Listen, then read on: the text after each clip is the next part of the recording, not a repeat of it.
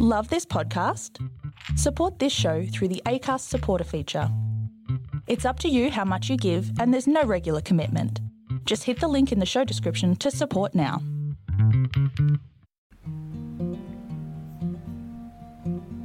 Hi everyone, my name is Marnie Ogg and I'm the director of Dark Sky Traveller. I'm passionate about the night sky and preserving this wonderful natural asset for future generations. One of the best ways to experience the night sky is simply to go outside and look up.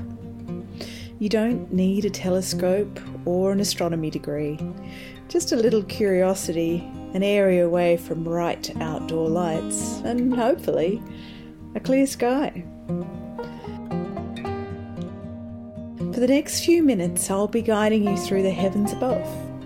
If you need a minute or two to get comfortable, grab a blanket, turn off the porch lights, and press pause now, and come back when you're ready.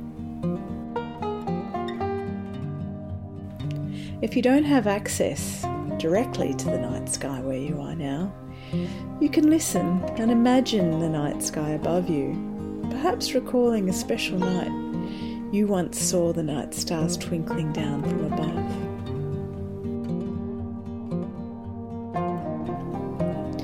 Tonight, we'll be looking for a well known Greek constellation called Orion. But before we begin, I'd like to do so by acknowledging the First Nations people who have gazed at the night sky for tens of thousands of years and pay respect to their elders, past, present, and emerging.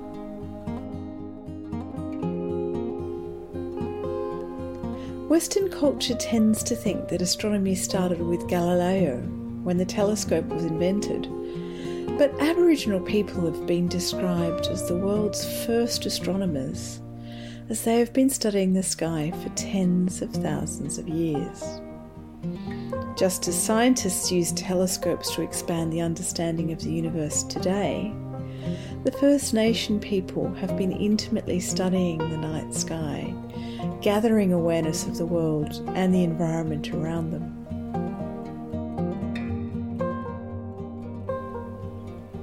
One of the most common spoken about Aboriginal constellations is the emu in the sky. There are over 400 language groups of Aboriginal Australians and almost as many different stories related to the emu in the sky.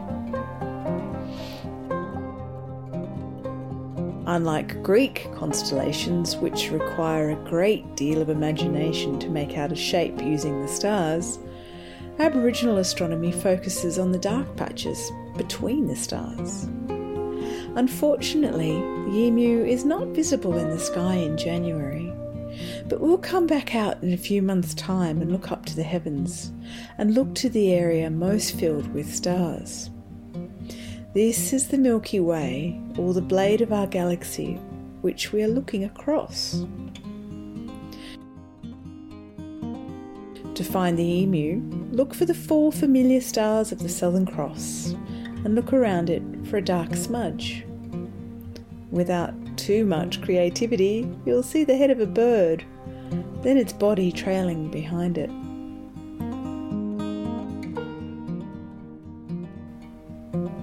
The night sky had a very practical application as a calendar to the Aboriginal people, as it told them when to hunt and gather food, but was also a valuable spiritual guide.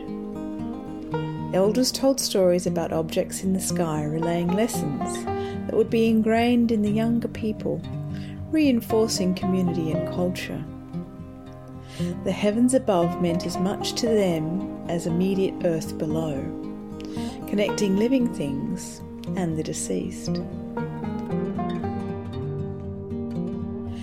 Sadly, due to things like light pollution and disconnection from land and assumption of Western traditions, much of the richness of the Aboriginal culture with the night sky has disappeared.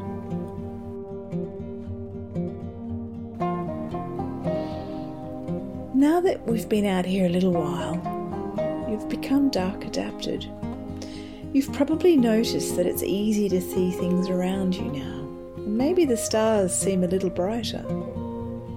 Your eyes take about 20 to 30 minutes to fully adapt to the dark, so you could stay out a little while longer afterwards and see how much more you can see then. Okay, let's look for Orion. It's bright enough that you should be able to find it, even if you're in the city. Orion is a western constellation named after Orion the Hunter in Greek mythology. It is one of the most prominent as it's large, located on the celestial equator, an imaginary sphere that aligns with the Earth's equator, and is visible throughout the whole world. For us, in the southern hemisphere, this fierce hunter of the sky is upside down, making him rather less threatening.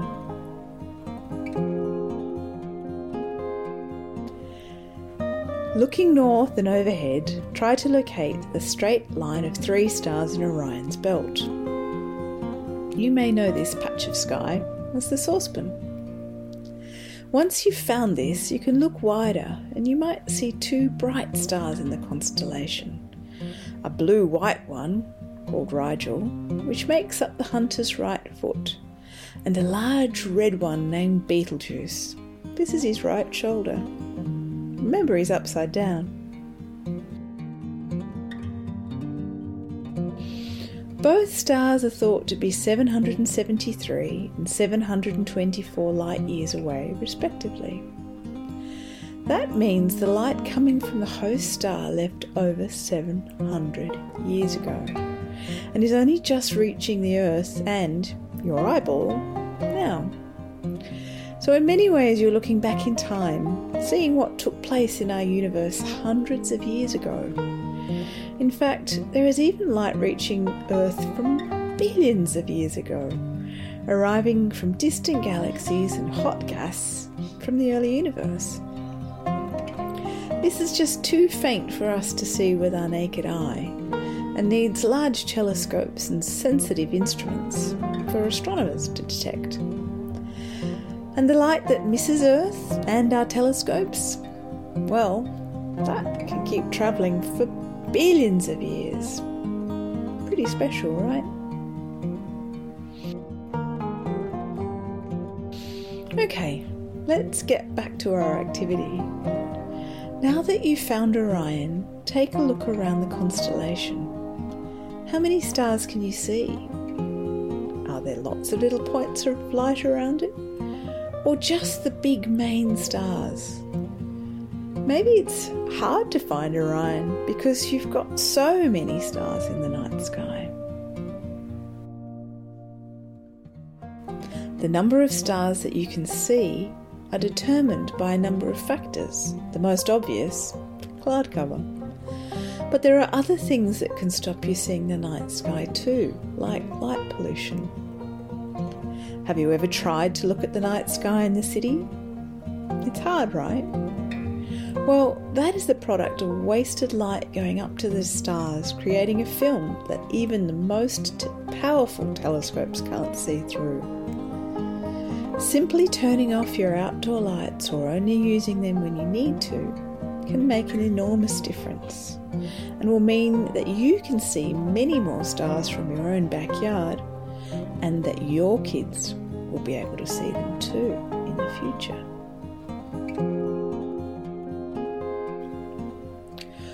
Alright, that's just about it from me now, but I'd like to leave you with one last thought.